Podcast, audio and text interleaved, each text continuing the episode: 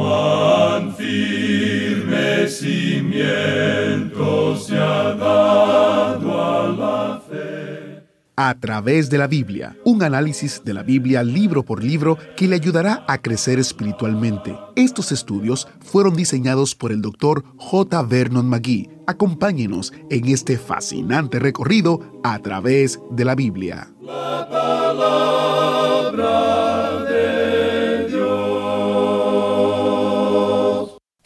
pasó? Sin duda, eso es lo que la gente le preguntaba al hombre que estaba sentado en la esquina suplicando, el hombre que no había podido caminar durante años. Bienvenido a través de la Biblia. Hoy vamos a presenciar un milagro. Un minuto, un hombre se sentaba con la mano extendida, pidiendo ayuda, y al momento siguiente Pedro le dice, No tengo plata ni oro, pero lo que tengo te doy. En el nombre de Jesucristo de Nazaret, levántate y anda. Y el hombre lo hizo. Este estudio va a estar muy pero muy interesante y te invitamos a que busques tu Biblia, que te coloques bien en tu asiento, porque casi casi viene el maestro Samuel Montoya a hablarnos acerca de este interesante milagro. Pero antes de comenzar, presentémonos al Señor en oración. Padre Celestial, te damos gracias por la maravillosa oportunidad que nos brindas de poder estudiar tu palabra y que ella transforme nuestra mente y nuestro corazón conforme a lo que tú te has revelado. En el nombre poderoso de Jesús. Amén. Continuando hoy con nuestro recorrido por el libro de los Hechos de los Apóstoles, llegamos al capítulo 3. Y en este capítulo tenemos el primer milagro de la iglesia y el segundo sermón de Simón Pedro. Todavía estamos en la primera sección de este libro de los Hechos. En esta sección vemos cómo el Señor Jesucristo seguía obrando mediante el Espíritu Santo a través de los apóstoles en Jerusalén. En nuestro estudio anterior vimos el nacimiento de la iglesia en el día de Pentecostés. Notamos que aquel día no se puede duplicar. Ahora existe la iglesia porque en aquel día el Espíritu Santo vino a morar en los creyentes. Cuando vino a morar en ellos, los llenó con su amor, con su poder y bendición para servicio. De la misma manera en que no podemos repetir el nacimiento en Belén, tampoco podemos repetir lo que sucedió en el día de Pentecostés. Es un hecho innegable que necesitamos del poder del Espíritu Santo el día de hoy. Pero no tenemos que buscar al Espíritu Santo, gracias a Dios que Él está en el mundo, convenciendo al mundo y refrenando la maldad en el mundo el Espíritu Santo también mora en todos los que creen en el Señor Jesucristo. Al entrar ahora en el estudio de este capítulo 3, veremos primero en los versículos 1 al 11 la descripción de la sanidad de un cojo. Luego tenemos la plática suplicante de Pedro en los versículos 12 hasta el 26, predicación que resultó en la conversión de cinco mil hombres, como veremos en el capítulo 4 de este mismo libro. Comencemos pues considerando la sanidad del cojo.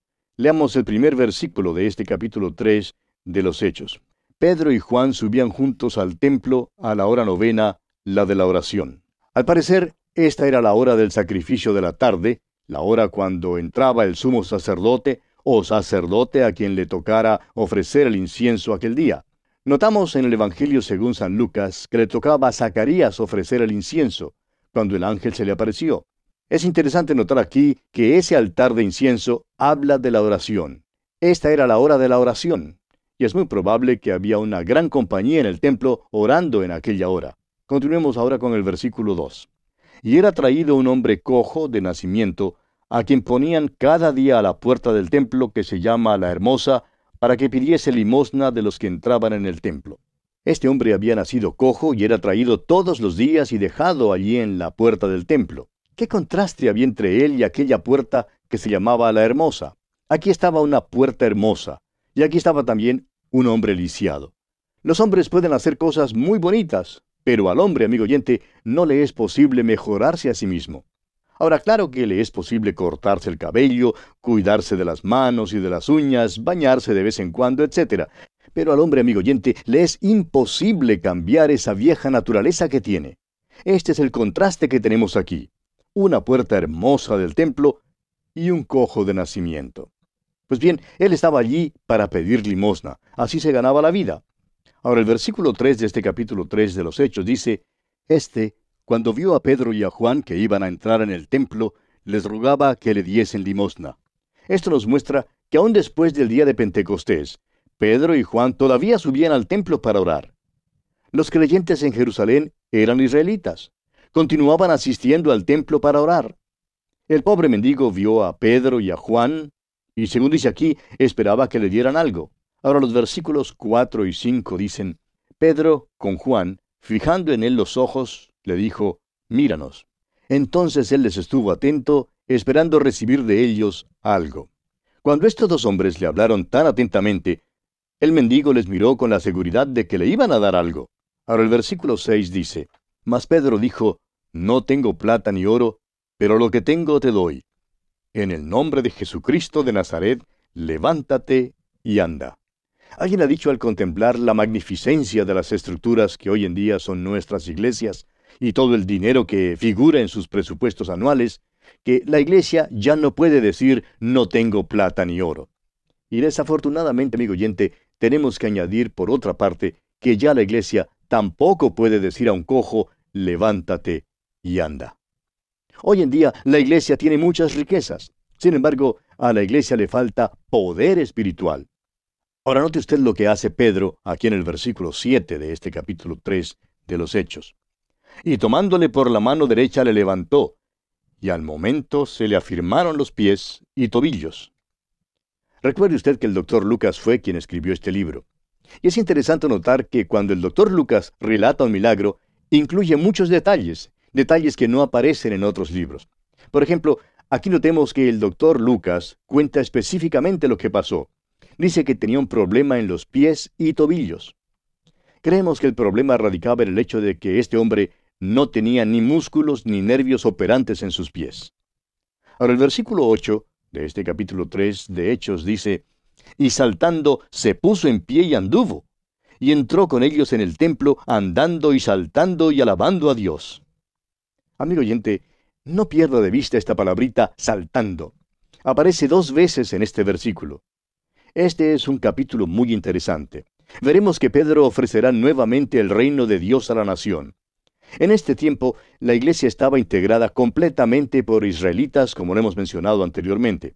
No había ningún gentil en la iglesia en ese entonces. Es que la iglesia comenzó con los judíos en Jerusalén. Más tarde el Evangelio avanzaría hasta lo último de la tierra. Pero estamos aquí en el período de Jerusalén. En otras palabras, aquí se está comenzando a cumplir lo que leímos allá en el versículo 8 del capítulo 1 de los Hechos, donde dice que serían testigos primero en Jerusalén luego en toda Judea, después en Samaria y por fin hasta lo último de la tierra. El Señor había dicho que habría un período de transición e indicó que debían comenzar en Jerusalén. No les dijo que comenzaran llevando el Evangelio hasta lo último de la tierra. Ahora el reino se ofrece nuevamente a Israel. Esta será su oportunidad final. Ahora, ¿cuáles serán algunas de las marcas que identifican el reino? Bueno, según Isaías capítulo 35, versículo 6, una de las señales es que el cojo saltará. Dice allá en Isaías capítulo 35, versículo 6, Entonces el cojo saltará como un ciervo y cantará la lengua del mundo, porque aguas serán cavadas en el desierto y torrentes en la soledad. Esto no es ningún accidente, amigo oyente. Este es un milagro que identifica el reino. Todo israelita instruido que subía al templo aquel día se admiró de esto. Ellos sabían que esto en verdad podría ser el comienzo del reino.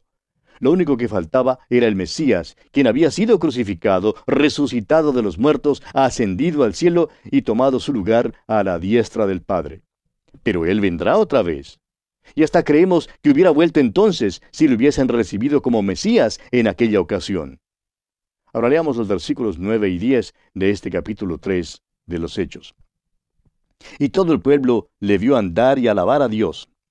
Y le reconocían que era el que se sentaba a pedir limosna a la puerta del templo, la hermosa, y se llenaron de asombro y espanto por lo que le había sucedido. Note usted que todos le vieron y todos reconocían al hombre. También comprendieron el significado de ese milagro. Sin embargo, amigo oyente, Tememos que haya muchos de nosotros hoy en día que no hemos alcanzado a comprender este relato que el doctor Lucas nos ha dado. Leamos ahora el versículo 11 de este capítulo 3 de Hechos. Y teniendo asidos a Pedro y a Juan el cojo que había sido sanado, todo el pueblo, atónito, concurrió a ellos al pórtico que se llama de Salomón. Ahora, ¿será esto el principio del reino? Grandes cosas habían pasado en Jerusalén durante las últimas pocas semanas. Habían sido espectadores de la crucifixión de Jesús, de su resurrección, de su ascensión y el día de Pentecostés. Así pues, todos estarían atónitos ante este incidente, preguntándose qué era lo que realmente estaba ocurriendo. Y tenemos luego el gran sermón de invitación de Pedro. Leamos el versículo 12 de este capítulo 3 de Hechos. Viendo esto Pedro, respondió al pueblo, Varones israelitas, ¿por qué os maravilláis de esto? ¿O por qué ponéis los ojos en nosotros como si por nuestro poder o piedad hubiésemos hecho andar a éste? Ahora note usted que no dice varones africanos o varones europeos o, varones latinoamericanos está hablando a los varones israelitas. Este, amigo oyente, es todavía el periodo de Jerusalén. Este es un periodo de transición. La iglesia todavía no se ha puesto en marcha. Nadie en Roma todavía había escuchado el Evangelio. Nadie en las Américas lo había oído todavía. Nadie en Inglaterra lo había escuchado. Todo esto ocurre en Jerusalén. Pedro tiene entonces mucho cuidado en decirles que este milagro no se había realizado por medio de su propio poder. Y veremos que Pedro dirigirá a sus oyentes judíos hacia el Antiguo Testamento y les pedirá que si vuelven a Dios, estas profecías se podrían cumplir. Escuche usted algunas de las profecías que la mayoría de estos israelitas sabían muy bien. Dice el profeta Zacarías, en el capítulo 12 de su profecía, versículo 10, y derramaré sobre la casa de David y sobre los moradores de Jerusalén espíritu de gracia y de oración, y mirarán a mí, a quien traspasaron, y llorarán como se llora por hijo unigénito, afligiéndose por él como quien se aflige por el primogénito. Esta profecía podría haber sido cumplida si ellos hubiesen vuelto a él. No fue cumplida porque no aceptaron al Señor Jesús en aquel entonces. No se arrepintieron. Y lo que Pedro está haciendo es rogándoles que se vuelvan al Señor Jesús. Pero ellos rehusaron arrepentirse. De modo que la hora todavía ha de venir cuando esta profecía de Zacarías será cumplida. Ahora lo que sí podemos notar es que esta no era la única profecía en cuanto a este tema. Veamos pues lo que escribió Ezequiel, y más adelante también la profecía de Isaías. Ezequiel en el capítulo 36 de su profecía, versículos 27 y 28 dice, Y pondré dentro de vosotros mi espíritu, y haré que andéis en mis estatutos y guardéis mis preceptos y los pongáis por obra. Habitaréis en la tierra que di a vuestros padres, y vosotros me seréis por pueblo, y yo seré a vosotros por Dios. Y el profeta Isaías, en el capítulo 12 de su profecía, versículos 1 y 2, dice, En aquel día dirás, Cantaré a ti, oh Jehová, pues aunque te enojaste contra mí, tu indignación se apartó y me has consolado. He aquí Dios es salvación mía, me aseguraré y no temeré, porque mi fortaleza y mi canción es Ja, Jehová, quien ha sido salvación para mí. Luego en el capítulo 35, el profeta Isaías habla del cojo que saltará como un ciervo. Dice allá en el versículo 10 de ese capítulo 35, Y los redimidos de Jehová volverán y vendrán a Sión con alegría, y gozo perpetuo será sobre sus cabezas, y tendrán gozo y alegría, y oirán la tristeza y el gemido. Creemos que en este caso ellos comprendieron que lo que sucedió con este cojo fue en miniatura una descripción de la nación entera. Si ellos hubiesen vuelto a Dios, todas estas promesas habrían sido cumplidas. Volviendo ahora al capítulo 3 de los Hechos, leamos los versículos 13 al 15 donde Pedro continúa hablando y dice, El Dios de Abraham, de Isaac y de Jacob, el Dios de nuestros padres, ha glorificado a su Hijo Jesús, a quien vosotros entregasteis y negasteis delante de Pilato, cuando éste había resuelto ponerle en libertad.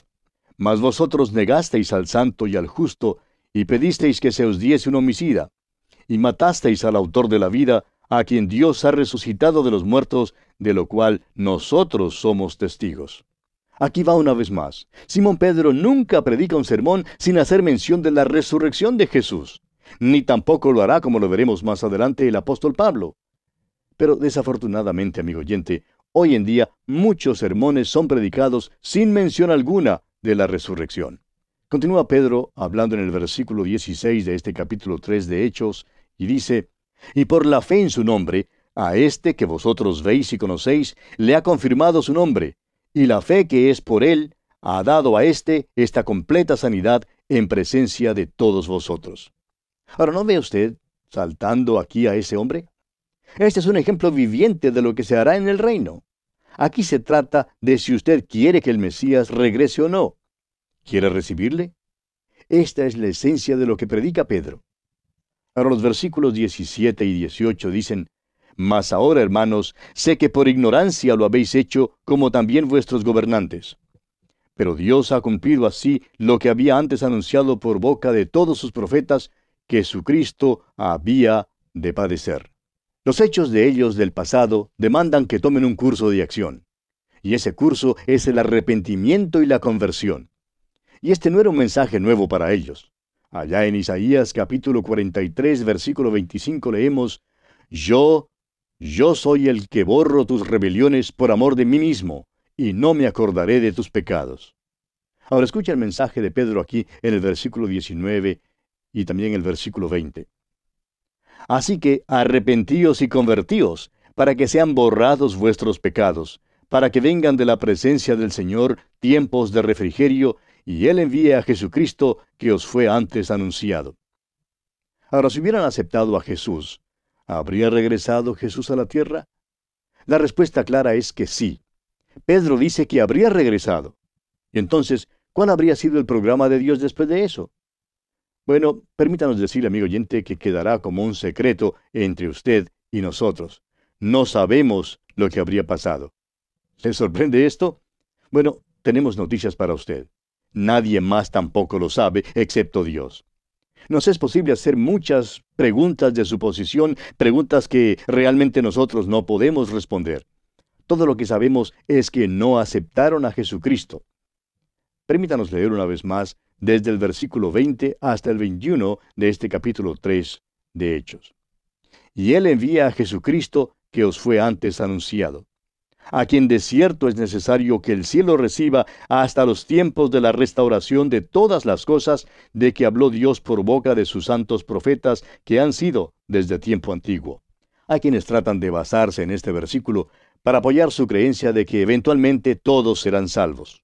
Ahora, la parte del versículo que usan para esto es esa frase que dice la restauración de todas las cosas. Exactamente, ¿cuáles son todas las cosas que serán sometidas a la restauración? En su carta a los Filipenses, capítulo 3, versículo 8, cuando el apóstol Pablo dijo, Aún estimo todas las cosas como pérdida, quiso decir todas las cosas en el universo de Dios. Es obvio que no, amigo oyente. Por tanto, aquí esta expresión, todas las cosas, en este versículo, son limitadas por lo que sigue. Los tiempos de la restauración de todas las cosas de que habló Dios por boca de sus santos profetas que han sido desde tiempo antiguo. Los profetas habían hablado de la restauración de Israel. En ninguna parte hay profecía alguna de la conversión o la restauración de los muertos malos, ni los que mueren sin el perdón de sus pecados. Continuemos con los versículos 22 y 23 de este capítulo 3 de Hechos. Porque Moisés dijo a los padres, El Señor vuestro Dios os levantará profeta de entre vuestros hermanos como a mí, a él oiréis en todas las cosas que os hable, y toda alma que no oiga a aquel profeta será desarraigada del pueblo. Es conveniente mencionar aquí que este pueblo que escuchaba a Pedro estaba al borde de un gran juicio. En el año 70 después de Cristo, Tito vino y destruyó la ciudad. Se calcula que más de un millón de personas perecieron y que los demás fueron vendidos a la esclavitud por todas partes del imperio romano. El juicio vino sobre estas personas. Y en los versículos 24 al 26, Pedro dice, Y todos los profetas desde Samuel en adelante, cuantos han hablado, también han anunciado estos días. Vosotros sois los hijos de los profetas y del pacto que Dios hizo con nuestros padres, diciendo a Abraham, en tu simiente serán benditas todas las familias de la tierra. A vosotros primeramente, Dios, habiendo levantado a su Hijo, lo envió para que os bendijese, a fin de que cada uno se convierta de su maldad. Este era un período de transición. Les fue dada su oportunidad final para aceptar al Mesías, pero rechazaron su oportunidad para aceptarlo y por tanto, más tarde el apóstol Pablo se presentará como el apóstol a los gentiles. Lo que pudiera haber pasado si se hubieran convertido a Dios es meramente especulación, porque no se convirtieron. Y Dios, amigo oyente, nunca se admira de lo que el hombre hace, porque está preparado para todo, y todo lo usa para llevar a cabo su plan y su propósito. Y así concluimos nuestro estudio de este capítulo 3 de los Hechos de los Apóstoles. Llegamos ahora al capítulo 4. En este capítulo tenemos la primera persecución de la Iglesia y el poder del Espíritu Santo. Este capítulo 4 de los Hechos revela el resultado del segundo sermón de Pedro. Cinco mil hombres fueron salvados. Los apóstoles fueron arrestados y puestos en la cárcel por instigación de los saduceos, cuyo único motivo fue la proclamación que ellos habían hecho de la resurrección de Jesucristo. Leamos pues los primeros dos versículos de este capítulo 4 de los Hechos. Hablando ellos al pueblo, vinieron sobre ellos los sacerdotes con el jefe de la guardia del templo y los saduceos, resentidos de que enseñasen al pueblo y anunciasen en Jesús la resurrección de entre los muertos. Quisiéramos dirigir su atención a algo aquí que es realmente sorprendente, si no lo ha notado ya. ¿Quiénes fueron los que encabezaron la persecución del Señor Jesús y que por fin lograron que fuera arrestado y sentenciado a muerte? Fueron las autoridades religiosas y especialmente los fariseos. Ellos fueron los enemigos de Cristo cuando Él estuvo en la tierra. Sabemos que más adelante algunos fariseos fueron salvados. Sabemos, por ejemplo, que Nicodemo era salvo y que José de Arimatea probablemente era fariseo. Sabemos que Saulo de Tarso también era un fariseo. Al parecer, había muchos otros fariseos que llegaron a un conocimiento salvador del Señor Jesucristo. Después que los fariseos habían acabado con él, su enemistad y su rencor pasaron. Pero ahora tenemos a los saduceos, quienes no creían en la resurrección. Ahora son ellos los que se constituyen en los enemigos porque los apóstoles están predicando en cuanto a la resurrección de Jesucristo. Y entraremos en más detalle en cuanto a esto, amigo oyente, en nuestro próximo estudio. Por hoy tenemos que detenernos aquí porque nuestro tiempo ya ha finalizado. Será pues hasta encontrarnos una vez más por esta misma frecuencia. Mientras tanto, que el Señor le bendiga es nuestra ferviente oración. Definitivamente el Evangelio puede crear controversias y más aún en el caso que estamos estudiando que los apóstoles están predicando en cuanto a la resurrección de Jesucristo y los saduceos no creían en eso. La resurrección es el centro de la predicación del Evangelio. Y ya que estamos estudiando el libro de Hechos, quiero recomendarte o recordarte el recurso destacado de este mes, que consiste en el comentario de El libro de Hechos y está disponible en Amazon. En Amazon está disponible de manera impresa o de manera digital. Para más detalles visita a través de la biblia.org barra especial, donde también podrás tener una descarga gratuita del librito que realmente sucedió en el día de Pentecostés. Estos dos recursos fueron escritos por el doctor J. Vernon McGee, autor de este libro. Mañana estudiaremos más a fondo el capítulo 4, la primera persecución de la iglesia, el poder del Espíritu Santo, el arresto de los apóstoles. Usted no querrá perdérselo y le invitamos a que lo lea antes de iniciar el estudio. Soy Geiel Ortiz y si Dios lo permite estaré aquí guardándole un asiento especial en el autobús bíblico. Hasta la próxima. ¿Fue de ayuda para usted el estudio de hoy? ¿Desea enviarnos algún comentario de lo que ha estado escuchando? Entonces escríbanos, no espere más. Nuestro correo electrónico es atv@transmundial.org. atv@transmundial.org. Si desea recibir las notas y bosquejos de lo que estamos estudiando, suscríbase gratis en nuestra página en internet a través de la Biblia .org barra notas a través de la biblia.org barra notas. También puede escribirnos a través de la Biblia, apartado 2805, Miami, Florida, 33265, Estados Unidos. A través de la Biblia, apartado 2805, Miami, Florida, 33265, Estados Unidos. Esta fue una producción Trans Mundial. Todo lo pagó Cristo quien por mí libremente derramó, derramó su sangre carmesí